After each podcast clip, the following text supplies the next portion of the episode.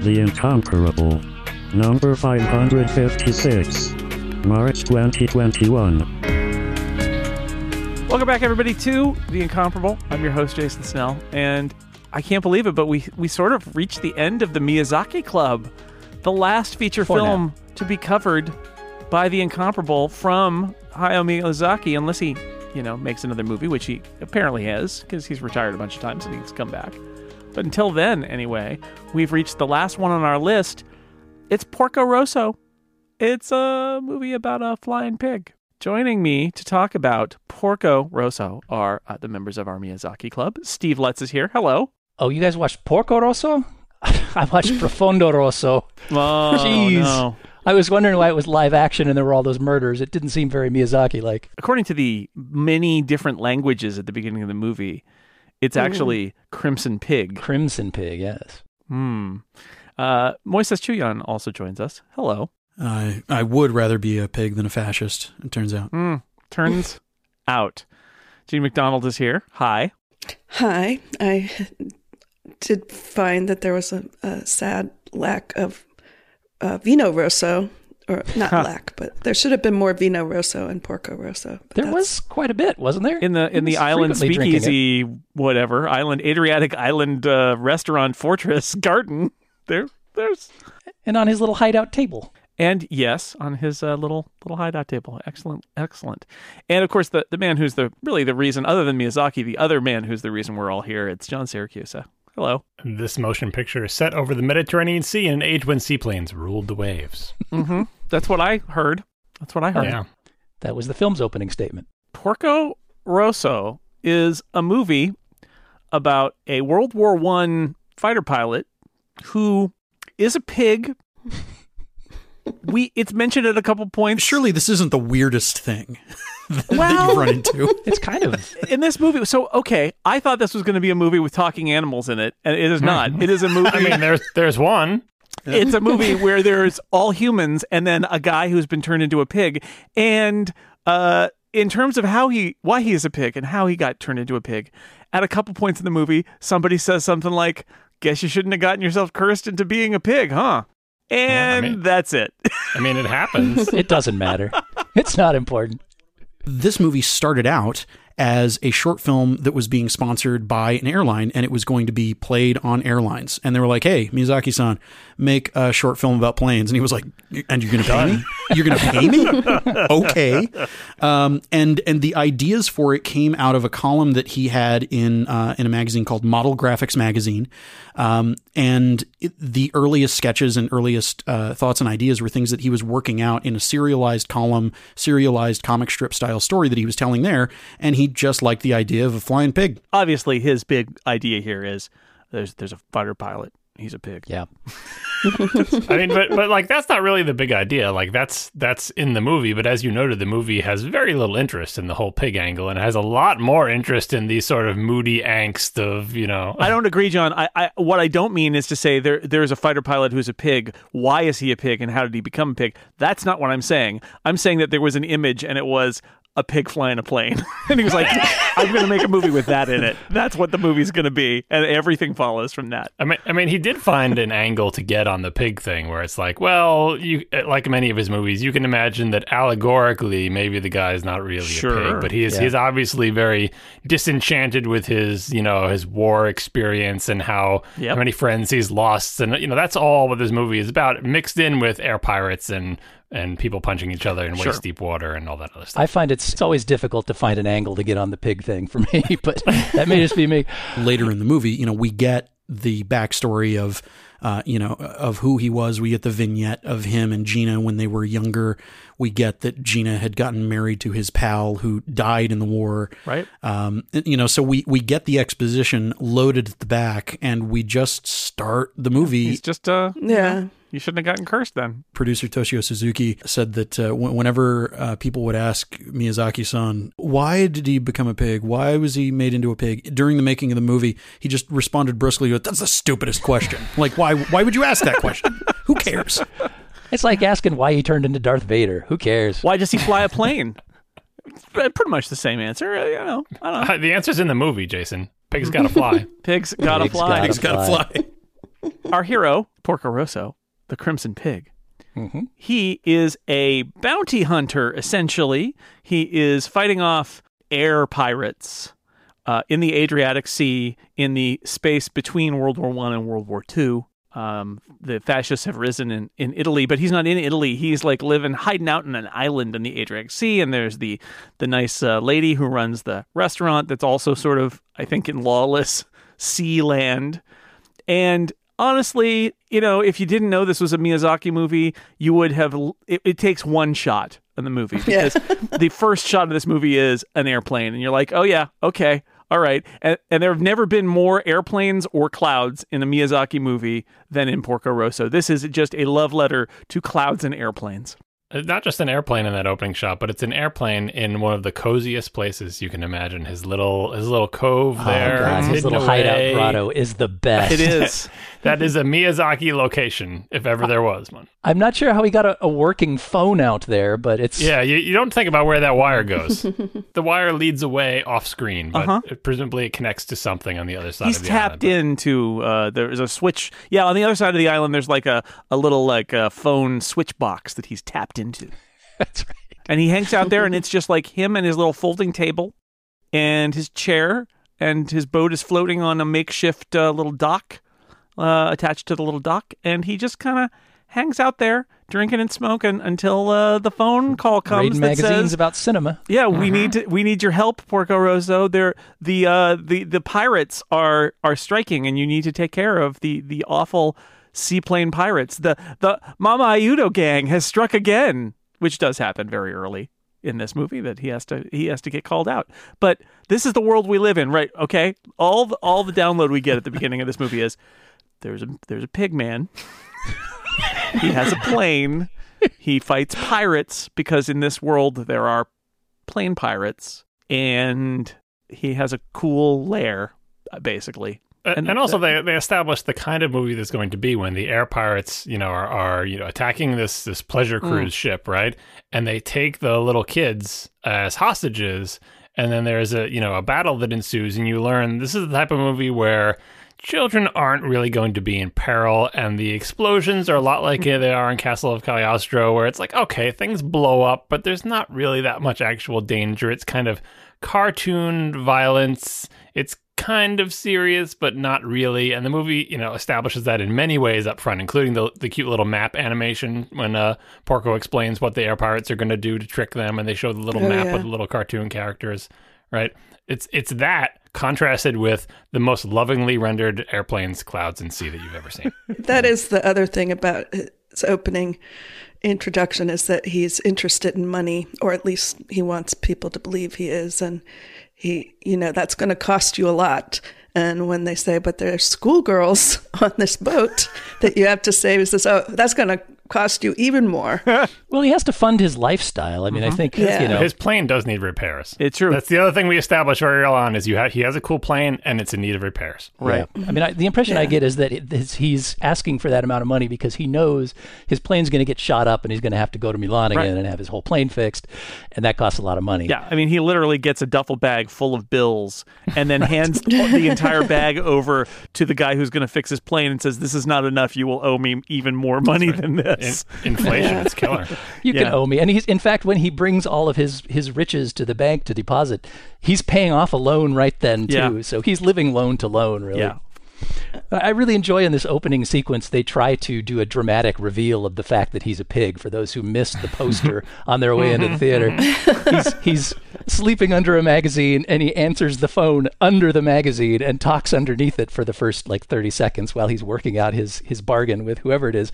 We're never told who it is exactly that's calling for this bounty, but, uh, and then, you know, the magazine t- slips off his face and we see his, his hideous pig visage revealed. And his adorable pig ears. Can you imagine? There's some somebody in the theater like stands up and is like, "What? It's he's a pig. I'm out of here. That's a bridge too That's far, Miyazaki. ridiculous. Pigs don't fly planes." Yeah, oh, this is another one of the characters that looks kind of like Miyazaki. There's a bunch of them in his movies, but this one, if you squint, looks a lot like Miyazaki. Oof, boy, that's poor Miyazaki. I mean, another hallmark of the Miyazaki film, as we've noticed over the years, is the distressing close-up of an animal of some sort, and this time it gets to be the main character. Uh-huh. I think the mustache is what disturbs me the most. Yes. It just doesn't. It's not right. Something not right about that mustache. The mustache is the perfect detail. It's not just that he has he has the face of a pig. That that's just the the perfect little Italian World War One fighter ace uh, flourish to put onto it. Yeah. I, I think I think this doesn't work without the mustache. He he became a pig, but he kept his mustache. You see, Uh, But he got those adorable ears. They're very cute. Yes, it's true. It's it's just such an odd juxtaposition between, you know, his gigantic pig teeth and this little pencil thin mustache Yeah. that's waving around, kind of like it's not really attached to his face. His gigantic human teeth in his mouth. I mean, I would say this is actually a fairly straightforward film, other than Yeah, the I fact that the main this weird character's a pig. Yeah, It's unsettlingly normal. Well, That's I mean, the problem. I, I think the tone the tone matches much more, like I said, with Castle Cagliostro and maybe a little bit of Castle in the Sky, and that it has a little bit of that, you know, cartoon reality, cartoon physics, cartoon conflict, where there are emotions and atmosphere, which is what elevates this. Like the that more adult stuff is definitely there, but the bones of the movie are dorky kid fun. With Yeah. you know, I feel like uh, kids who are watching this aren't getting the ennui, right? Right. And then adults who are watching it may dismiss it because of the silly cartoon violence and silly conflict. and and they're straight up tributes to Gertie the dinosaur cartoons, um, Mickey Mouse and Minnie or Yeah, Oswald. Plane Crazy. Um, but then like the the fist fight at the end is a full on Popeye short. I mean that's it's it's Popeye and Bluto. It was it's like that mixed with They Live, except he's already wearing the glasses. that's that's pretty horrific.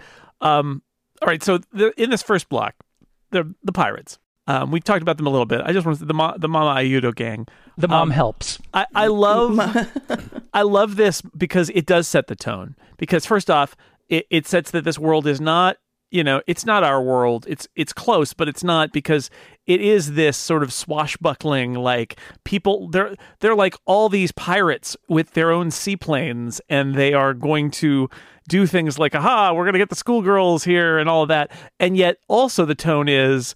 Uh, are you seaplane pirates, Mister? Yeah, kid. Yeah, the that's what we schoolgirls are. run right? rampant on the plane and they can't control them. Are, are we are we taking all of them? I love them like yanking the ammo out of the boxes Right, and waving playing with their grenades, around. You know, yeah. because these are comedy pirates. Like these are not scary pirates. They may they may be Yeah. doing like, like crimes and Castle in the Sky. They're comedy pirates. They Well, and are they very gently absolutely. hand the children over from the boat to the plane one Yeah. by one as they're each asking their questions. It's adorable. Yeah, there's Yeah. no terror. There's definitely this uh, school girls or little girls in Miyazaki movies really have nothing to be afraid of. No. Except, you know, ponds. Mm. Ah, I found these shoes in there. Uh, no, no. Um, the It's okay. uh, here's, here's some corn, Jason. yeah. It's okay. Oh, good. Oh, it's fine. It's fine. Yeah, they're, they're rescued by by him shooting at the plane containing all the little kids. Yes. like that, that really tells you where we are in this. Like he fires many many bullets into the plane carrying an entire crop of little kindergarten girls, He and they're fine. concentrates fire on the engine. And, Uh-huh. and he, Yeah, and no, he it's knocks, fine. and their tail breaks off. That's also fine again to knock the tail off a plane that's flying with a bunch of little kids in it that you're supposed to be rescuing. No, it doesn't come off until they land. It's fine. he timed that perfectly. I like the moment where where he, they get the signal from the pig and they're doing a little uh, little light signal thing, and it's like you have to give us the gold and the and the hostages, the little girls, but I'll let you keep some money so you can repair your plane. yeah, no, it's like an, it's a gentleman's agreement between the pirates and the bounty hunters in this in this lawless area. Yeah. And then the pirates are like, no, that sucks, but uh, that's pretty generous of him and pretty agreeable, Yeah. honestly. And then after the leader tries to shoot at him, everybody else is like, "No, we we surrender, we surrender, we surrender." Oh, They're those standing there with the wacky white flags at the ready in case his gun jams, and sure enough, it does.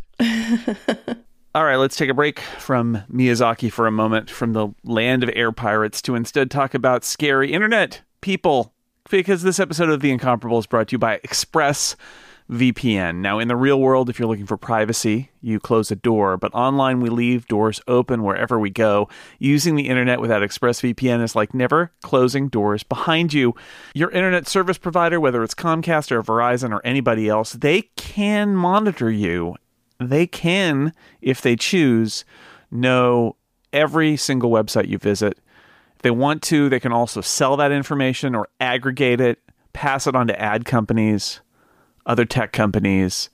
ExpressVPN takes them out of the equation by creating a secure encrypted tunnel between your device and the internet that doesn't go through your ISP. All the ISP sees is encrypted data, and that means your online activity will not be monitored as it moves across the network like that. I've been using ExpressVPN for quite a while now. I have it installed on my iPad. I love it. One tap, and I've got a secure connection from wherever I am, whatever I'm doing. It does work on iPads, it works on phones, it works on laptops, it even works on routers. So everyone who shares your Wi-Fi can be protected even if they don't have ExpressVPN themselves. And the best part is using ExpressVPN is as easy as closing the door. Like I said, one tap on my iPad, fire up the app on your computer, you click one button, and that's it. You're protected.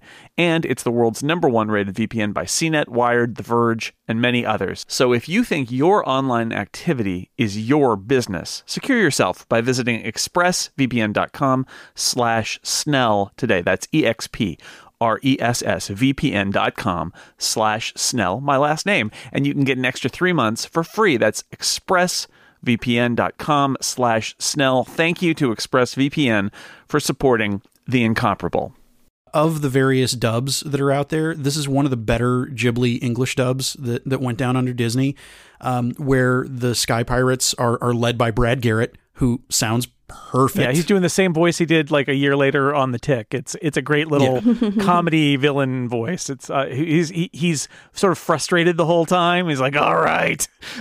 it's good. It's a good it's a good dub voice the reason the dub overall works as well as it does to me is that they don't just have a number of well I mean you know they they have Michael Keaton as as the pig and they got Cary yep. Elwes as the as the jerk uh, Hollywood movie guy mm-hmm. uh, but they have a real solid all-star cast of total ringers I just wanted to pick that out um, because when when you can when you go was that Squidward yes that was Squidward um, was that SpongeBob that was SpongeBob just doing a very different voice there's a, an American Curtis who is there and is going to, I guess, protect the pirates or something like that. And he's he's he's a jerk, and yeah, that's Cary Elwes in the English dub. And then the uh, we also meet the uh, the lady who runs this establishment and also sings, and we get a whole musical number in French in this yeah. kids movie. Uh, which I think is an interesting choice, honestly. Sung in a Japanese movie in an Italian hotel. Well, it's in the Adriatic somewhere, so it's not technically Italy. One of the things I like about Miyazaki and that I've noticed over the years is that he really does have a fas- fascination with Europe.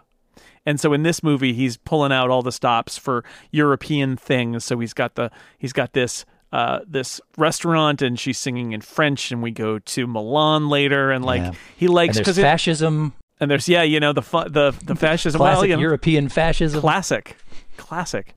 Uh, so so I think that's interesting though that she she gets her song and it, it's a, you know it's that classic uh, kind of thing of the this is like the outlaw restaurant and the, although they're awfully casual it's like all the pirates go there. Even like Porco Rosso is there the pirates that he shot down are there the guys no fighting within 50 miles of that place. It's the neutral zone. Yeah. So right. have to hang out yeah. and, and and listen to the sad songs of the of the uh, you know beautiful woman who you can always tell has an inner sadness that just never goes away. You're here to eat not fight well, the, the song is, is shorthand. I mean, she doesn't have a lot of scenes, Gina, and she's her character isn't super fleshed out. So this is the, you know, everybody loves her because she's a chanteuse, and you know, just, and she's had three husbands, the and they all died in the war. Yeah, and when we when we pan over to that picture of the old days on the wall, there's her and Marco and three other pilots, which makes me wonder: is she working her way through all of them? I mean, if they keep dying, what are you going to do? so when she talks to Marco, who is the real name of uh, Porco Rosso, what a conversation for us to to jump in on because it's literally like, well,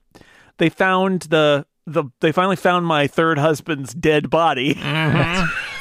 I've been married to three dead pilots. Wow. he's like, oh, news to me. And also, he's so so Porco is upstairs in the special private upstairs room. Yes, where he can sit and eat in peace. And it occurs to me while he's eating there, does Porco eat pork? I t- was you know, going to say the same thing. It looks like when they showed the me, dish. But... Yeah, I said this I, can't be a pork dish. Yeah, I think a... it was fish, but what I'm saying is I Porco's so comfort in just eating the same food he ate when he was human really sure. makes you question things. Well, he's Italian, mm. so almost certainly he's eating pork. Mm-hmm. Almost mm-hmm. certainly. Makes you True. think, though. Mm. Porco loves ham. Mm. Oh, I have the spaghetti, but uh, I hold the meatballs. Yeah. This is the moment where we find out everything you need to know about why he's a pig, which is, hey, that's the only picture left of you as a human. Stupid curse. Uh, that's it. Anyway, back to important things. And he's got the face scribbled out. He was so he was so angry about being turned into a pig. He scribbled out his own face. Well, do you think that he scratched out his own face, or did somebody else scratch out? I his think he did it. Oh, He- he did. I think he did it. Yeah. Yeah, I think. That I think she was says he I mean, did he, it, but he I, I kind of read that distaste for that picture, but uh, he may have scratched out before he was a pig. You know, And he's mention- also a ladies' pig because he does whisper to the ladies a little bit when he's uh, next time downstairs. Yes. alone. Yeah. Yeah. I mean, mentioning her her three dead husbands. Um, you know, oh, but but her heart has always been there for Marco. Um, Well, he's the fourth. He's the fourth in that picture. Yes. he's the last to live. It's kind of at a certain point, kind of like uh, like what's her name, Fletcher. It comes a little bit uh, suspicious Sure. when all her husbands Yeah. keep dying. Yeah, he's the only it- one that hasn't shown up at her secret garden yet. Pilots she killed. Her web. There's a Blumhouse remake in this where she is she's serially murdering. Mm-hmm. You know, she's a Black Widow type. Yeah, yeah. There's night, deadly nightshade. in remake. that That's in the text of this movie. She has a very fancy hotel uh, for um, a young woman who ha- has apparently no other means than she's been widowed three times. Yeah, it, it is a beautiful, another beautiful Miyazaki location. So we've got It is. uh, Porco's awesome. hideout, and That's then we've awesome. got this beautiful hotel on an island where seaplanes pull up. Like this is all just straight out of his mind of things that he would love in real life. My suspicion is that Gina was born into money because the hotel is the Hotel Adriano, and in the flashback early on when she's riding behind what I presume is Marco, the plane itself is called the Adriano. So Yes. I'm guessing that that was clothes. her plane, and Yeah. we get more pirates. Uh, there's a, a cruise ship attack that happens, and we see all the different pirates that are going to team up to do it. And I love the shot of all the planes because all these pirates have like brightly colored uh, planes. They're just it's Yeah. fun. Like this is the way they these are wacky pirates. Like if you didn't already An know it, excuse to draw a bunch of cool planes. Cool. And I think he's Yeah. going to draw a bunch of identical planes. No. well, he's and then he gets to draw a cruise ship with its own little hangar and its own Oh, mini man, fleet of yes. fighter fighter That planes. was course. cool. And and now and now here come our own internal Yes. flock of It's fine, ladies and gentlemen. Those are sky pirates, yes, but what you don't know is that we have two cool planes with fold down wings that are going to ramp, zoom right off the little launcher ramp at the front of the ship. Yay! Oh, by the way, they get Like, shot. If, they get if shot air down. piracy was was so common, it's like I would have liked to known that before booking the cruise. Yeah, that, that, right? that air piracy is such a problem that you have your own fleet of planes internally. So yes, everybody, make sure to get out on the deck and maybe get shot so that you can watch our pilots fly. It's not that kind of movie. The bullets Yeah. don't find people. Nobody gets shot. No, and they, they do shoot shoot down apparently the two planes off camera, but Yeah. they, we're just told that. They well, they don't. The, the the the Weasley American who is hiding in Oh, the sun comes mm-hmm. down and Right, descends and takes him out. Yeah, that that is a funny moment where they're like, "Where is he? Oh, he's up in the sun." And I'm like, "Yeah, but you guys are in a long line. Only one of you sees him in the sun. The rest of you, he's to the left or the right of the sun." But it's like, oh, no, the no, sun's very bright. He's in the sun. Okay, that's where he is right now. Yeah. Um, this is so they they call it's like we're coming for you, Porco Rosso, and like they call Porco Rosso and he's going to take off. And uh, I just wanted to make a note. This is I, I I was thinking of John in this scene because every now and then John will point out when we're talking about a Miyazaki some incredibly this is like a hallmark of Miyazaki incredibly deta- detailed bit of movement that in, that somebody else would just dash off as being like not important. And for me, it's the scene where he pushes the plane off the beach and into the mm-hmm. water, and the the details in there of it- him of him pushing it and it's sliding and kind of bobbing and, and going in the water, and then he and he, then he walks out. It is delightful just to watch that that little mm-hmm. scene and know Yeah. all the detail work that went into it. On the same front, I want to give props to the scene at the very beginning where he's taking the phone call and he subconsciously drags his little table closer to his legs just so he can set them up a little higher on the table, knocking over the wine bottle in the process. It's a totally unnecessary sequence and Yep. it's perfect, perfectly detailed and perfect for the character. It tells you an awful lot in a very little bit of little bit of animation. Yeah, this movie doesn't have like the the luxurious backgrounds like say Spirited Away had, where it's just hours and hours of background painting and complicated, uh, you know, stuff like that with the, with all of the sort of non animation work. But you know, because these backgrounds are mostly blue sky, white Hundreds clouds, right? of watercolor clouds, John. I don't know what you're talking Sure. about. Oh, but but it's not as complicated as like you know Chihiro running through a, No. a giant you know field of flowers or whatever. But all of the actual animation, every one of those airplanes is lovingly rendered. Every bit of machinery that someone's manipulating. Oh, yeah. I feel like the quality of the elements that are animated is up is of the highest standards that that, that uh, Studio Ghibli has ever done. It's just that the backgrounds are you know on a budget and intentionally less sophisticated. I mean, you look specifically at all of the flying sequences and and what they have to do to pull that off in terms of number of frames that they're putting in to create that fluidity of motion in the early 1990s with no computer assisted anything. And I mean, it, it comes down to that small mechanical mo- uh, motion and movement and mundane details of the effort that it takes um, to uh, to shove that thing off of its mooring and and get it and get it moving. All right, one more break. Uh, and if I don't read this sponsor reading, I'm going to turn into a pig. Nobody wants that. Almost nobody wants that. So let me say that this episode is also brought to you by Impending. And Impending is now hiring. Who is Impending? They are a small team. They are shipping apps straight into pop culture like the top game five years in a row, Heads Up, where you try to guess the word on your forehead with clues from your friends. Oh man, I have played that game so much. That has been a family classic for so many years now. And no wonder that I've played it. Heads Up has been played billions of times around the world. It's generated a lot of laughter, developed by a team of just four at Impending, but they're looking for one more. They're looking to grow their team by hiring an engineer. Could that be you? It's full time, salaried, with solid work life balance and flexible vacation, and it's remote friendly. I know that there are a lot of techie people out there who listen to the incomparable. Maybe this is the job for you. Go to impending.com slash hiring for more info. That's impending.com slash hiring right now. Learn more about the remote friendly engineering opportunity at Impending. That's one more time impending.com slash hiring or find the link in the show notes. Thank you to Impending for supporting the incomparable and good luck to everybody out there. You should try out for that job. All right, back to the show. We talked about the different plot threads in this movie uh, for the kids, for the adults, uh, but one that we mentioned early on the, the, in the establishing shot of the movie that uh, there is a plane in need of repair. I feel like that plot line is clearly very important to Miyazaki. It's just one of many Right. plot lines in the movie, but the plane is in need of repair. We get to intimately know this plane, the characteristics of this plane, how it behaves in certain conditions, what's healthy about it, what's not, how it works, the potential redesign of the plane, how the new design works, how Porco feels about the plane. This plane has more character detail than Gina by a factor of like 10. Yep. Uh, and it's Yeah. it's not really an important part of the movie, but you could tell that as far as Miyazaki is concerned, establishing that there is a plane in need of repair and resolving that storyline is so much attention this movie is lavished on that plane. Mostly inconsequential from a story perspective, unless you really, really care about the plane. But if you care about it, the shots are in there, the the character moments are in there, the plot points are in there. You could just ignore the whole rest of this movie and just say it's about that red plane, and I wonder how it's going to turn out. I would say the strongest character, at least in terms of just having uh, of charisma and, and and character of any kind, is is the engine that says Ghibli on it. When they turn that damn thing on and it's like breathing fire and is blowing the roof off of the shed. It's like, oh man, that thing is a force of nature. Look at and the it. character gives to the plane with the new airfoil design and how difficult it is to take off and we're worried about it when it's leaking oil in the beginning and it gets shot up let's shoot down this plane before we talk about that stuff. The there is in the next scene there are beautiful uh, another beautiful image by the way is the light streaming through the clouds onto the water.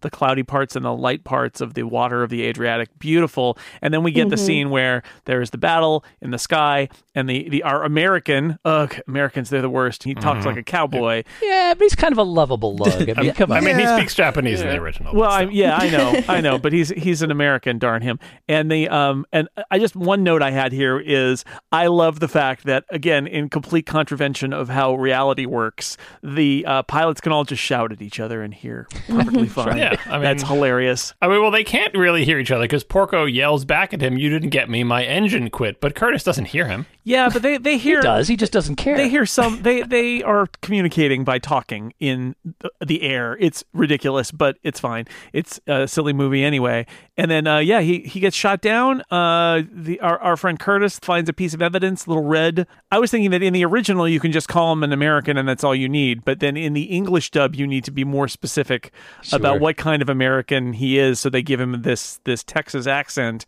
in And order it's to not even a Texas accent. well, I don't know. Sorry. It's you know, it's a cowboy talk. It's cowboy talk, Moises. That's really what it is. He's like Yeah. a cowboy thing. It's, it's it's about as it's about as Texan as Ewan McGregor's. Well, gosh, I'm from the I don't South. mean an accurate voice. Texan a- accent. I mean a movie Texan accent, which it is. it is the quintessential movie Texas, which is like movie German in that it's wrong, but it, that's what it is.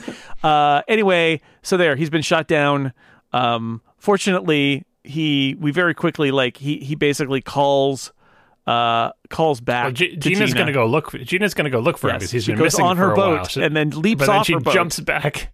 because uh, he's he's calling from Italy because he was already on his way before he got shot down to uh, Milan to get his plane repaired, and now that he's been shot down and and hidden under the the plants and stuff, uh, as as uh, the the the American finds his little uh, trophy, his little proof that he shot him down, um, then he makes his way uh, to Milan, and that's the and she's and she says, which is important. She's like, "You're in Italy, but you're wanted there. You're a wanted man there." So that leads us into our next section, which is uh, fixing the plane. In I, I think his excuse, by the way, that he's wanted in Italy is that laws don't apply to pigs, and he's got a point. Yeah, it's Yeah. true. Yeah, Well, and then yeah, a little bit earlier, he's at the bank paying off his loan and uh, you know dropping off his his his earnings, and uh, the guy asks him, "How about helping out the people with a patriot bond?" And his response is, "Do I look like a person?" yeah. it, you know, for, if we want to descend into why he's turned into a pig, I think that's it in a nutshell, Yeah. right there. Is his war experience and and everything that's come after has just caused him to totally disassociate from humanity, and it's got all these benefits like not having to buy patriot bonds. Yeah, and, and then Gina Gina is yelling at him about, "Oh, you're in Italy, you're gonna get caught or whatever." And this and the subtitles the subtitles say you'll get roasted, which I think is a little cruel, Yikes! a little on the nose. Yikes! All right, well, so now we are we we are the mechanic and his granddaughter.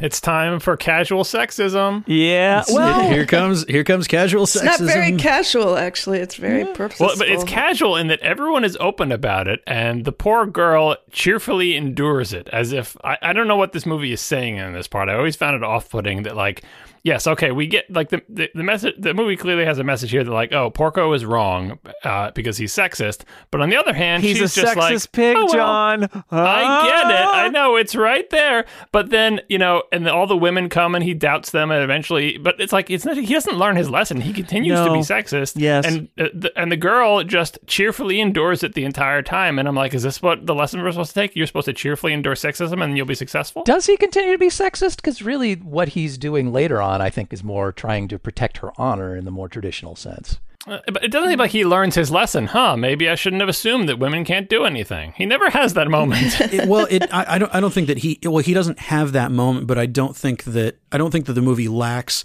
a recognition for he was wrong. He recognizes that he was wrong, um, and he is um, he is passive about acknowledging the fact that he was wrong. Um, so I mean, it, it is not as blatant as like you know I don't know a DreamWorks movie going get it I was wrong. But see, the thing is, it's stuck in the it's stuck in the mindset that's also in Castle in the Sky, where there's this Yeah. uh, um, this uh, this reverence of women by all the tough characters in the movie, which seems like it's not being sexist, but totally is because Yeah. it's putting them up on a pedestal Yeah. and worship them, worshiping and fearing them, and that I feel like is baked into the early early Studio Ghibli stuff. In a way that mm-hmm. the filmmakers were not aware of, because it's from their perspective, it's just adorable and it shows how good-hearted they are. But it is very off-putting from a modern perspective. To be fair, this is set in the 30s, not Yeah. exactly. I know, a I know. I'm bastion of saying, but it is, feminism. was not made in well, the 30s. yeah, but this is that's exactly No. it. It's, it, It's the movie is aware that they're sexist. I mean, he literally is called, you know, "Don't be such a pig" several times, and it's all about his attitude toward women.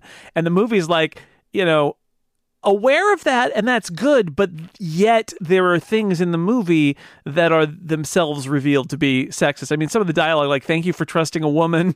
It's like, mm-hmm. Yeah. okay, Yeah. that's it, it's or, like or, or even like what is it? Forgive us for using women's hands to make a war plane because women's hands are too good. Again, putting women on the pedestal. Yeah. Women's hands are too good to make a war yeah, so plane. it's level, they're levels. Yeah, yeah. I, I do think that the notion that that a seventeen-year-old anybody would be a fl- you know an aeronautical engineer of such great prowess would you know would be met with disbelief um, to begin with. But I like I sort of like how she says, "Is it because?" I'm 17 or because I'm a woman, you know, and he's like, well, it's It's both. It's Yes. both. Yeah, oh, I think I think his response is something like seventeen. Like, although although they give it right back, right? Which is like you flew at seventeen, right? Yeah. Yeah, Uh, exactly. Well, so maybe you should give me some credit here. And she is a fun, spunky character, and she does it, and she is a genius, and it's all fine. But but yeah, it does it does feel like the movie is is like oh look at the sexism and then also also is sexist in its own way. and it and it brings in the women like like that's the most pointed scene where it brings like all the men are gone or dead or whatever and so who's going to build this plane all of these Yeah. women are going to do it and it's the most can do moment I love that so much. I love like all the men are gone. They had to look elsewhere for work. All the all the women come in. They're the they're the old ladies who come in and all of that. And uh, there's that whole extended. It's like right out of. Uh, I was thinking of like in the A Team. There was always the montage where they built something. This is that extend. It's an extended. Uh, Moms and old ladies build an airplane, and I love it. It's adorable. Yeah. not only is as usual he's not only does he enjoy rendering the outsides of all these planes but also the insides and the controls and how they all connect together and the blueprints and you know see also the wind rises I like how cool the uh, grandfather is here. He's just like he's c- counting the money and saying how much he's going to owe you, and like my my granddaughter's going to do it. And he, and again, every time he's like he pushes back, he's like, "Yeah, don't be a pig. It'll be fine." And uh, it is fine, but uh, I like that he just is is cool about it. He's like, "All right, it's fine. We're gonna we'll take care of it. Don't worry about it. Give me all your money, please."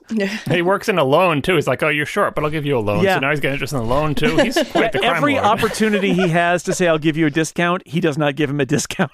it's like I give you a loan. I can cut you here. You can owe me for that. Later, when uh, there's the scene with the paying off all the bills and the and the granddaughter, uh, she obviously has the uh, DNA there, where she says, "Ah, I should have padded all the bills." That's right. a rookie mistake We screwed up. So I, should- I just realized i should have charged more So we get a scene where he goes to the movie theater um, and watches a cartoon about a flying pig. a, car- a cartoon in a cartoon which Yeah. is Cartoon rarely in a done cartoon. but here Oh, you go It's so good. It is so authentically Winsor McCay, rubber bandy, Yep. elastic. It's beautiful. You, and you know, you know, like that's in there because a bunch of animation nuts are making an animated movie. Like to get an opportunity to do homages to your favorite animators within your own animated movie, Yes. then means you get to draw all that stuff on an Yeah. angle on a movie screen. I can imagine Miyazaki pitching it to his animator team of, and then we're going to do a tribute to Gertie the dinosaur, and they get very excited, and then he goes, and I'm going to do the whole thing myself, and they're like, oh, okay. this is him meeting his friend Ferrari, who is going to give him information that the fascist secret police are following him. Um, and include some really snappy dialogue. You know, they got it in for you, you're wanted. But the best part is the exchange where he says, Man, this movie stinks. I'd rather be a pig than a fascist. And it's give give my regards to the guys, Ferrari. This movie's great. Like the, they got they disagree on the movie, and I just thought it was really funny. And then on the way back from the movie theater, he is followed by the uh, fascist secret police. So they're out there. yeah. I mean, he, it's a good thing he doesn't look suspicious. Always wearing those sunglasses, that Yeah. hat, and that trench coat. Well, it is interesting that nobody finds it suspicious that there's a pig in a suit walking around Milan.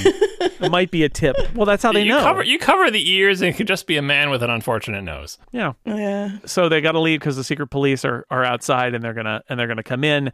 Um, Fio, the girl, rigs up a little seat. Take they take out a machine gun. Her butt is large. D- don't forget, she, she drives by in the truck when he comes out of the movie Yes. theater, and rather than rescuing him in the truck, she just set, steps aside and lets him take and lets him driver's seat. drive. Yeah, yeah. Although he does do some really good driving to get away from the secret police. Mm-hmm. Um, he does he does some trick driving there. Um, she wants to go with him. Um, he says, "No, you can't do that. I am a known womanizer. I live in a deserted island in a small tent." And she says, "I love camping." Your your honor, you couldn't be alone with me. and in a clever moment, I'm going along as your hostage, so that way, Right. way everybody else can blame. Uh, that's why they worked for you, is that you took me hostage and threatened me.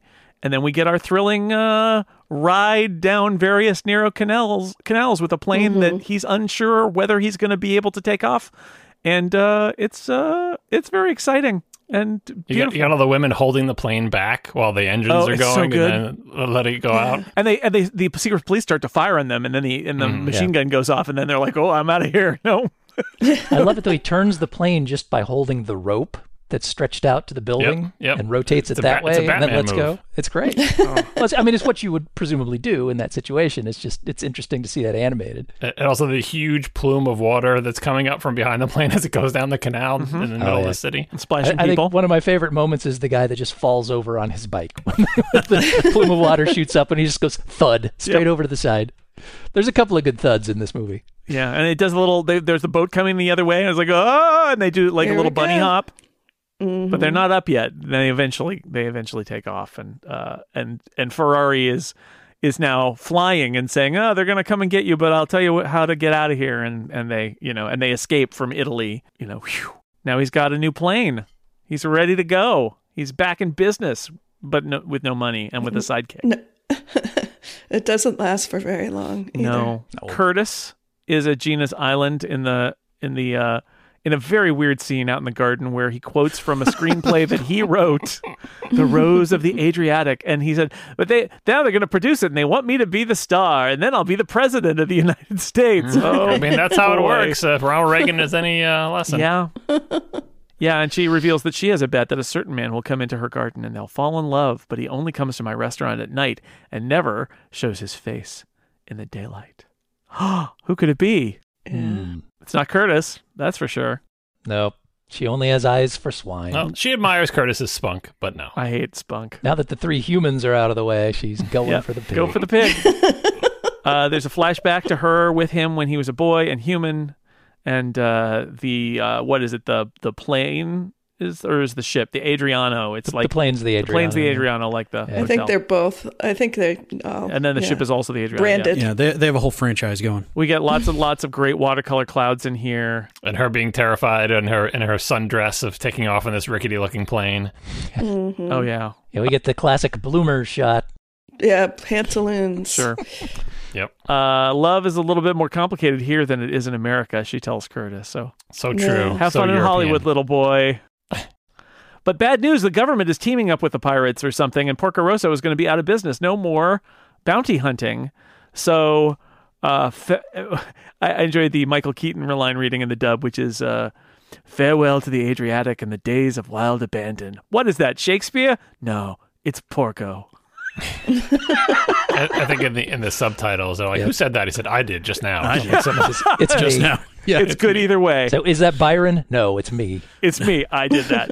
Uh, I, I like that. He gets a little poetic about like it's the end, but he goes he goes back to the little island. Unfortunately, uh, His the pirates are hideout there. wasn't such a good hideout Oh, after no, all. First, he gets he gets refueled, and then he pays Yes. overpays for the gas and explains that you got to overpay because everyone's got to eat, Yes. and we'll get it coming the other way. to like it's the sort of the the economic catastrophe in the post-war Adriatic air pirate economy is really just he's got he's just trying to pay it forward, uh, you know. But he but he but he brings Fio a drink though, so that's that's nice. that's why you expect to get more for a uh, you know a bunch of school kids.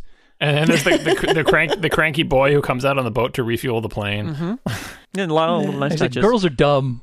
She doesn't even understand that the gas is not watered down. And she's like, yeah, yeah, yeah, stop your yap and do your work. yeah, we have our yeah. It's good. It's good gas. It's not watered down like in Italy. That's true. Does she get like a yeah, watered down? Does she get like a lemonade or something? Another one of those uh, Studio Ghibli food drinks. It'd be like I can imagine that hit the spot when she's been out there on the sea waiting for him to come Yep. back, standing Oh, on the wing in her long flight pants, and she gets like the the lemon drink in the clear glass bottle. Okay, so the pirates find the island and they're going to destroy the plane. Except it's a work of art. You can't do that.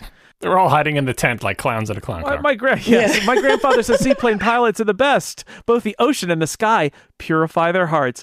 Oh, okay. I guess we won't Yeah. destroy it after all. And then Curtis is up on a, a rock and he's like, "Ha ha! I followed yo." he's, he's in he's in the crack. I'm gonna, I'm gonna do me a somersault. Uh, I hate that guy. How can you hate him? He's such a guileless buffoon. Yeah, well, he is a buffoon, but it's He's like the American.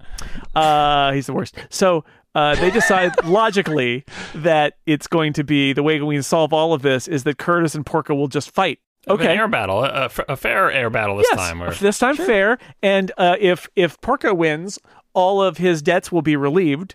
And if uh, Curtis wins, he'll marry Fio. Uh, because she's just property to Huh? be wagered.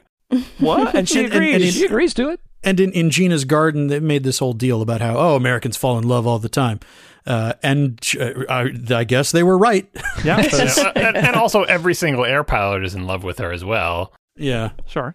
And fearing her, fearing her and being in love with her at the same time, because women are to be feared and adored. He wants to take her away to America, which is silly, and this is why the air pirates should be upset by this because she should be the queen of the air pirates because she can fix all their planes. Right. That's she's the most valuable thing to come to drop into the Adriatic in a long time. I mean, uh, but her prices are a little high. yeah, but instead they're going to take her. He's going to take her away to Hollywood. Come on. I mean, she she should she should inherit the mantle of Mamma Aiuto like the the Dread Pirate Roberts. Yeah, they'll, they'll just work out a hostage deal with some little kids, and that'll that'll keep the Okay. economy All right, that'll be fine. primed properly. That'll be fine. Plus, also sometimes she just you know out of the blue strips down to her skivvies and goes for a swim. Yep. So why why, why did you turn into a pig? The question is asked, and we learn about Captain Marco Rossellini.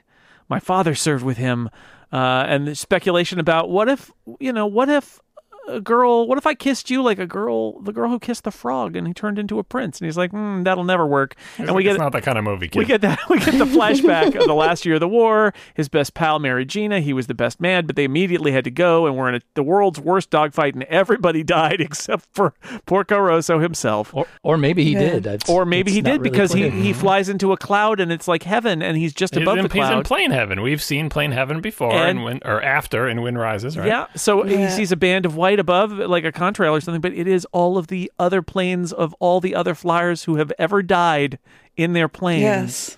All planes go to heaven. And all, all planes go well. They go up Yeah. toward heaven, to the heavens, uh, and then his uh, his pals are all uh, ascending to uh, Yep. to uh, to to heaven because they're they're also dead except for uh, except for Marco. Yeah. In a fairly touching moment, he sees Berlini uh, ascending in his plane, and he offers to go in his stead uh, because he's just married Gina, Right. which I think is very sweet. But that's not how it works. It's not how it works. you're not dead. You're just here to see this awful thing, so that uh, when you descend back to Earth, you will. Uh, You'll be a you will take the message that you life were as a pig intended to to, think about. fly alone forever. Yes, as a pig, That's right. while all your As friends are in flying in plane heaven. Right. Yeah, that's pretty much it. we described it. But that's not the story. That's not the story of how he turned into a pig. That's just a long story that we don't hear. This is that's a this is story the how story he became very sad. Yes. Right, but this is this is the story he tells when he wants her to go to sleep. But it's not the same thing as how he turned into Yeah. a pig. That's a completely separate thing. You don't need to know about No. that. She, she's like, maybe if I slow play it, he'll tell me the actual story. She gets her hopes up, and she's like, oh, he's going to tell me the story. He's going to tell me the story. And then he goes, and this is why I'm a real sad pig. And she goes, "Uh, I'm just going to go to sleep. She, she gives him a kiss on the cheek, and So she, she runs back into her kisses and sleeping runs, bag. runs Yep. and hides in her sleeping bag. Yep. My suspicion, though, is that this really is the story of how he turned into a pig. Yes. because I think so. he's seen some stuff. He he and has. uh, it's it's it's it's turned him it's turned him into a not quite a human. He's a he, sad he doesn't want to be part of that scene anymore. No. Which is why he's not a killer, and why sometimes, just sometimes, when you wake up in the middle of the night, or you know Mm-hmm. he drops his guard, sometimes he kind of still looks like a man because Hmm. it's really just a facade. But uh, Yeah, you can you can see echoes of a lot of things done in this movie. and Other movie, obviously, there's connections to Wind Rises. Also, for Howl's Moving Castle, looking at somebody and they appear different depending on you know what Sure. their what your mental state is or what their mental state is. Right. Spirited Away. is that cat talking? Yeah. the People uh, turning into Is that pigs. pig a man? yeah. So uh, fight time. A lot of people there to see hmm. it. It's going to be big. Place your bets. It's a big business. I say like one thing I also like about Miyazaki is he he likes boats a lot too. Not as much as planes, but he has a lot of boats. A lot of boats. And a lot of boats. I a lot of planes. A lot of different b- kinds of boats. Uh, boats are the planes of the sea. Thank you, Steve. the uh, what, and he gets a chance to take a shot, but he won't shoot the pilot, just the plane, because I think he knows that there are so many pilots up in uh, plane heaven already. Uh, so he's got to try to take out the plane without killing uh, Dummel Curtis. Which they have, they have the audience explain, or someone explains. He's waiting to shoot, like so the Yes. audience understands why he's not taking the shot. Yep. Which I'm not sure why the audience would know that, but there there's some, as you know, Bob's going on yes, here. sure. Gina gets an alert that from Ferrari that the Italians know about the fight. Get the pig out of there before the Italians come to break it up. Uh, his uh, Porco's machine gun is jammed, so he can't shoot. Uh, meanwhile, Curtis has used all of his bullets, and therefore the fight is a stalemate. So they start throwing throw stuff- things at each they other. Start Wait, is he out of bullets or does his gun jam at the same time? The impression I got was Yes. that both their guns coincidentally jammed. Yeah, they the both they both jammed, and Yeah. then they're just flying alongside each other, throwing wrenches and whatever they can find in the Somebody cabin. says that he he ran out of bullets, but either way, they can't shoot anymore, and so they throw stuff at each other, uh, which is funny. I, I did wonder if that was like somehow uh, supernatural, Yes. you know, like moment that uh, something was co- keeping them from shooting, From shooting each other? And Yeah, like th- throwing wrenches from plane to plane is so very Max Fleischer. man. That's up there with talking he takes, from plane first to he takes his handgun, and Porco's like, "Haha, you'll never hit me with that." And then the hole, there's a hole right next to him, and he's like, "Oh, uh, Whoop. go." Well, then he tosses the wrench and he hits him, and his head goes straight back. Yep. Yeah, it's- because Curtis was reloading the gun, and so Por- Porco had thrown a piece of shrapnel way ahead of the plane, and it Right. came wrapped back around and hit him in the face. It's Yep. very, very ridiculous. It's Yep. it's funny. So they they they come back in and they just start punching each other. And they and they're, they're punching each other for a while and we cut away. And then we cut back and now they're monstrously uh like black and blue and with teeth all their Yeah. teeth are being knocked Uh, out. No, and- spoilers, but but a very popular modern day video game basically ripped off this scene for the climax of the game. I don't want to spoil it for anybody, but there is a very gruesome fist fight in waist deep water. It's a really big. It's a boxing match at the end. Yes, it Like, is. They, Oh, they, have count to a- ten and, and A bell. They have rounds. The ref is in the water too. The Good thing they brought a bro- boxing ref to this air battle. well, I, I, I mentioned it earlier, but I mean, it's it- it's it's a pure Popeye and Bluto fight, but you know the body types are reversed. But otherwise, it's literally uh, it's it's Popeye and Bluto, and Gina's the spinach. Yeah, they have. I like they have the two chairs with the prizes on them. One prize, of course, being the girl, and the other uh, prize being a comical bag money. full of money with, with, a dollar, sign on it. Yeah. in, in the subs, they actually call it out. Somebody says, they're going to fight. Somebody find a bell. No. And they must have gone and found a boxing ref at that same moment. I mean, half of Italy is there. so Yeah, this is a this is this is the place to be. Like this, these is a this is a bloodthirsty lot here, coming to see two people fight each other in the air, presumably to the death, and then cheering on a fistfight. That's how the Italian Air Force heard about it. A- And somebody suggests we could do this every week, and I'm thinking that's not a bad idea. The economy's in the dumper. This is a great way to, you know, If you've got people to who want to spend this much money on on uh, fights, you know, people have disposable income. You might as well just relieve them of it. I mean, we already know bullets don't hit people. It's always going to end in fisticuffs. Unusual rule not usually found in boxing, which is a- after they both are, are laying down on the ground, Right. uh, once you count to 10, it shifts to whoever gets up first wins. Yeah, and if they both don't get up, then they're both dead yep. Then, then because everybody they're wins. underwater at this point. Yeah. he'd only got to nine when he stood up, so we don't know what would happen. we don't know, but they say counted they right say at one point like whoever gets They up do first say will that, win. yes. Which I thought was an no. unusual rule for boxing, but it's water boxing up- in, in the Adriatic. I don't know. It's pirate Yeah. water boxing. It's really overtime of a dogfight. The boxing overtime. It's like, which is not the same sport at all. Very much like taking it's a penalty kicks. Taking penalty like- kicks in soccer. It's like that's not soccer. That's penalty kicks. It's Yeah, a this- different thing. Well, this is like that, which is like, well, okay, you tied at flying, so now punching. Yeah, Okay. this this freelance this freelance boxing ref was busy watering his garden, and they're like, "Hey, come referee this kind of a fight." And he's like, "A," he goes, "Okay, what are the rules?" And they're like, "Uh, that's a good idea. You should come up with some rules." Adriatic rules. Adriatic rules. Uh, yeah, Tied, Adriatic they rules. fight. okay. Over the course of this fight, I'm pretty sure both of them lose about half of their teeth. Yes. So they're Yeah. gonna have to use a lot of that, uh, whatever their prizes are, to on dental work. Uh huh. yeah, there's a lot of teeth flying out in there. So uh, he wins, though. Porco gets up first. Hooray! And uh, Gina's like, "Now, okay, the Italians are here, so get out and come to my place. Drinks around the house. I guess the Italians aren't going to come to her place, or I don't know. But anyway, yay! It's all over. And Fio gives him uh, a kiss goodbye. Oh, this is the moment, right? Like, oh, she said, I want to give you a kiss, and maybe you'll be like the frog prince. But no, the, the only result is he gets clocked in the head by the wing as it goes by. Mm-hmm. Yeah. Which is another great thud moment. But you get that moment where it's like, hey, what happened to your face? Huh, but we know we hear no more because now it's a voiceover from Fio in the future, and she says, "I am now the mm. president of the Piccolo Company, and the ho- I visit the Hotel Adriano regularly." And as how Gina's bet turned out, that's our secret. The end. Does she not say in the dub that she never saw Marco again?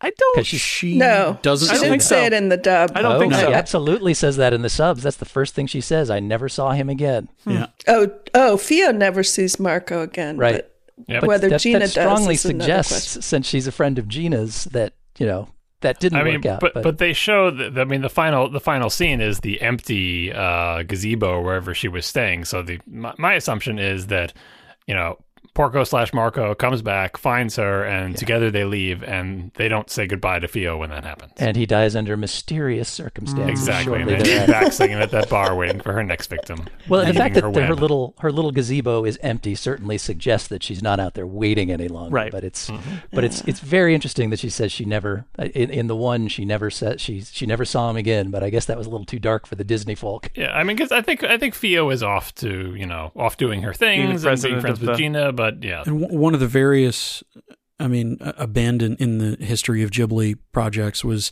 that that uh, Miyazaki had interest in doing a sequel to Oh Porco yeah, Rosso. so I, I wanted to mention this because this is this is um I want to follow up a segment that I, I think I, I basically started with our Ponyo episode where I said we got to the end of Ponyo and Miyazaki was like okay here's my next project Ponyo two and his producer would be like um maybe something else. Well, in the Wikipedia page for Porco Rosso, it suggests that in 2011, uh, while if Ponyo was successful, he was also considering he basically went sequel sequel crazy. uh while he was making Ponyo, and in addition to imagining a Ponyo se- sequel, he imagined Porco Rosso: The Last Sortie, which would have been set during the Spanish Civil War, with Porco as a veteran pilot. He was going to write the film and have someone else direct it, but again, I think perhaps somebody was like, "N- "Let's not, let's not, let's not do that. Let's, let's do something else instead." So, and he went, again, okay, fine, I'll make a really depressing movie like about the wind planes. Then. rises. Then yeah. I would have taken. I would have rather had Porco Rosso too. He's like, look, I'm going to draw airplanes either way. You can't stop me. You don't want whimsical flying pigs, huh? Well, how about consumption? What do you like? You enjoy that? Yeah, yeah. So he, he- I don't know. He was just sequel wild. There, he was like, ah, I could make a sequel to Ponyo. I could make a sequel to Porco Rosso. What if Ponyo met Porco? No, no, we're moving on. We're moving on. Something else. it's else. interesting. Like it, none of none of the studio's output has really been built based on building franchises at all, which is very Right. unlike almost every powerful studio. His instincts to maybe tell more stories in his world make some kind of sense because if you think about the Nausicaa uh, stuff that all the comics that he wrote, those things are tremendously long and have tons of different stories in them. And he's like, I make one movie, but this I've, I've got another two or three movies about these characters in them because so much more happens. But just it just never seemed to be the thing that the studio was doing and honestly it was probably a good idea not not to get bogged down into any one of these worlds because we get just enough of them in each movie I, I never left any the end of these movies saying I want another movie in this franchise. I always just want to see the next Miyazaki movie. I don't need to see a sequel to one of the existing ones. So Porco Rosso, uh, last one we did because John apparently felt less excited by this one than others. Um, I'm curious, uh, having seen it all, what you all thought about it. I will say I enjoyed it a lot. I I thought that this was a delightful, fun uh, Miyazaki movie, and I would definitely put it. I don't know. I would rank it fairly high in that it is a just kind of a silly movie about a flying pig, and it's got a lot of beautiful stuff in it and so I I enjoyed it. But everybody else, uh, let's start with Steve. What do you think overall? Uh, I kind of love this. Um, it's uh, it's really nice after having just watched Ponyo and you know having gone through the whole canon and seen some of the really weird stuff. Uh, to go back to kind of a straightforward narrative after all that weirdness, and this this was light and fun, but I think because you know there's weirdness there, but it's a, just a little twinge of weirdness. The guy's a pig. We aren't going to explain it. Um, there's a whole montage of pig people over the credits. We're not going to explain that. And because of that, that weirdness felt kind of meaningful in a way that like the totally weird movies don't. Like all the all the crazy stuff in Ponyo, like I don't even try to understand because it's pretty clear that he doesn't know what he's doing with it, or or he doesn't seem to have a particular meaning behind it other than hey, this is a cool idea. But with this, I feel like you know maybe there's a little message there, and I'm I'm inspired to actually spend the time to figure out what it is. And it may still be that there wasn't any particular intent in him having you know a pig man be the protagonist of this film, but um, you know, at least it's it's it's more interesting for me to explore those sorts of things when it's not you know just crazy over the top weirdness. Um, but mostly, I just liked it because it was a hoot. It's it's just a fun little movie with crazy things that happen and funny pirates and. You know, there's a great scene where the Mamma Aiuto boss, um, you know, is taking a picture with Fio. Actually, all the pirates are, and he kicks everybody out of the way at the last second, so he can be in the picture alone with her. And I just laughed and laughed at that. Uh, I, I just, I absolutely dug it. I, I put it up there fairly high as well. Jean, what about you? I, I liked it a lot. I and I never have watched it before. Um, I think when I was watching, you know, a, a little binge of Miyazaki films when you know I first was introduced, I got to this one and I said, "Yeah, pig pilot during fascist Italy." Uh, no, can I find something more like Totoro again? but I did want to, you know, catch up to it eventually. So I was glad to have that opportunity to watch it. And I was, you know, it. I think uh, I'm not the only person, you know, who had this like, eh, not really, doesn't really hook me in with that that premise. And I was expecting not to like it as much as I did, and I really, really liked it. I think for some of the th- reasons Steve was pointing out too, like you know, it's a story um, that I could follow. Yeah, there was the pig thing, but you sort of ignore that after a while. Um, and I I liked the historical setting. I liked that um, it was wrestling with some bigger issues of the real world, and uh, and of course it was totally beautiful. And I like planes and I like boats. So what's not to like about this film? What's not to like? Yeah, I think there's definitely a case to be made about the meaning of his being a pig right like you could argue that mm-hmm. it's a reflection of him and his guilt and his his trauma from the past and all of that and it, it is it's there to be to be considered um if you don't want to just have it be like there's a guy who's a pig you can do that and i like that there's that extra layer there moises what do you think this is fantastic. This is a whole lot of fun. We mentioned, you know, some of the quibbles to have with it and, you know, sexism issues and, and so on. But oh boy, are a lot of movies a lot worse about a lot more of those things. I, I think knowing the story of how it came together, where it was very much a, uh, we need to make some money because um, we could use some money, uh, and and it evolved into this thing that he injected a lot of his personal politics about fascism and the rise of fascism and that sort of thing. Like that, that's his version of filler. That's my kind of filler. um, uh, but but without going fully the direction that w- when people watch Kingdom of Dreams and Madness, the documentary about the studio and him and Suzuki and Takahata, um, they watch that for the first time and they're like, oh Uncle Hayao is is kind of dark. Uh, he's kind of heavy metal. Um, you know, he he didn't he didn't lean so hard into you know dark uh, kind of places that, for example, we get in The Wind Rises. Um, but but still is able to touch on some of that important serious stuff in a movie that is incredibly super cartoonishly Winsor McCay Max Fleischery, early animation goofy. I love this movie. I love it so much. I um I I, I dig the character. Uh, I like that it ended with this movie and Suzuki uh, talked him out of going sequel crazy with it. Um, yeah, yeah. and uh, and before I ask John for his final thoughts, I would say that um, I I also really enjoyed it. I'd never seen it before, and uh, I don't know why. There was something about it. I was like, oh, I don't know, the pig, you know, pig flying planes or whatever. I just I, I had some vision in my head of what this movie was, and it wasn't that. It was uh, not a world with lots of animals flying planes. There's just the one pig, and uh, I uh, yeah, I also was delighted by it. I think it looks great. It is uh, it is goofy, and I enjoy that about it, and uh, and I like that it goes you know, the I need to get my plane fixed could have been like a plot element that goes for two minutes, and instead it's an incredibly important part of the story in a fun way. And all the ladies come in to fix the plane. Uh, and so, yeah, I really enjoyed it too. John, uh, bring us home. What are your thoughts about Porco Rosso? Yeah, Why is this the worst? Why it's is not, it? It's not the really bottom? the worst. I think it's. I think Moises uh, uh, nailed it uh, in that like it's one of the lesser movies. Like it's not as well known. It was bracketed by bigger movies. Uh, from my personal perspective, pretty much everything that I like a lot about this movie is done better or more in other movies that I like more, right? And in general, my taste tends towards the more serious. And this is much more in the vein of like I already said Castle of Cagliostro or even like Future Boy Conan uh, it's more of a kids' cartoon with some, a little bit few adult themes in it, and it's got whimsy, and it's beautiful, and it's got airplanes, right? But there's never really any sort of peril or drama. There's just a, a mid grade ennui and uh, a little bit of uh, adult themes mixed in. And every one of these elements, like I said, that I like, I can pick out a movie that I like so much better in his own canon that has those elements in a package that is more palatable to me. It doesn't mean it's a bad movie. I just think it is a it's a bit more lightweight. And if that's what you want from a Miyazaki movie, like don't watch Nausicaa because it's not super lightweight, right? Uh, and so I think it's not a bad movie, but in my personal taste, it's one that I rewatch not particularly often.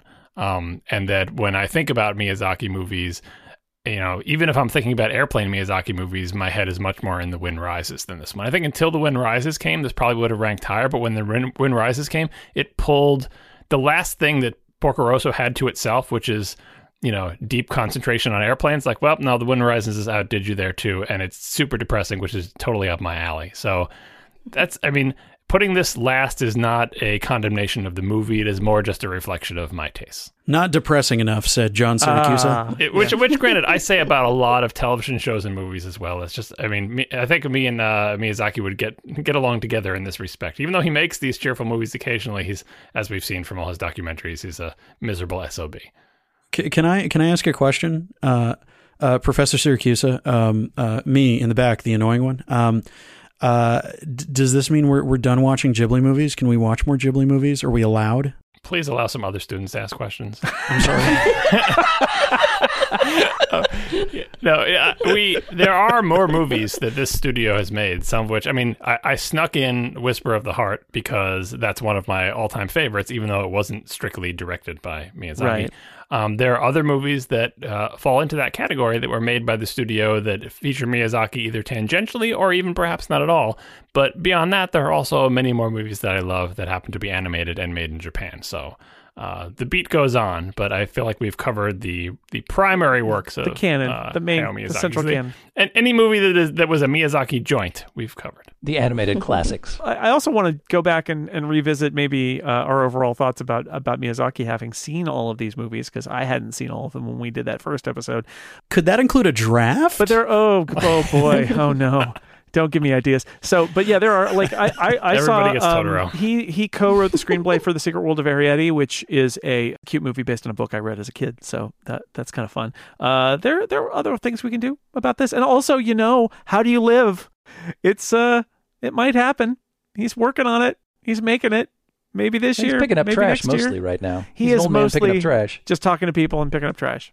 We will find uh, some way to continue this on, but this is 11 uh, Miyazaki features, and I cannot believe it that we have we have reached the end for now. But there it is. Hmm. Uh, but we went out with a flying pig, people. Oh, it was pretty good. Yep. and he's still making movies. He's going to outlive us all. Watch out. Maybe he'll just keep. He's got to Chain retire. smoking is a secret to longevity. Yeah, he's going to retire a few thousand more times, but he'll Yeah. just keep on making movies That's a secret. Chain smoke and pick up and trash. pick up trash. That's right, and appear in uh, in Apple Maps uh, driving uh, images. Just uh, Have annoying journalists try to interrogate you with questions while you're picking up trash. what a life he lives.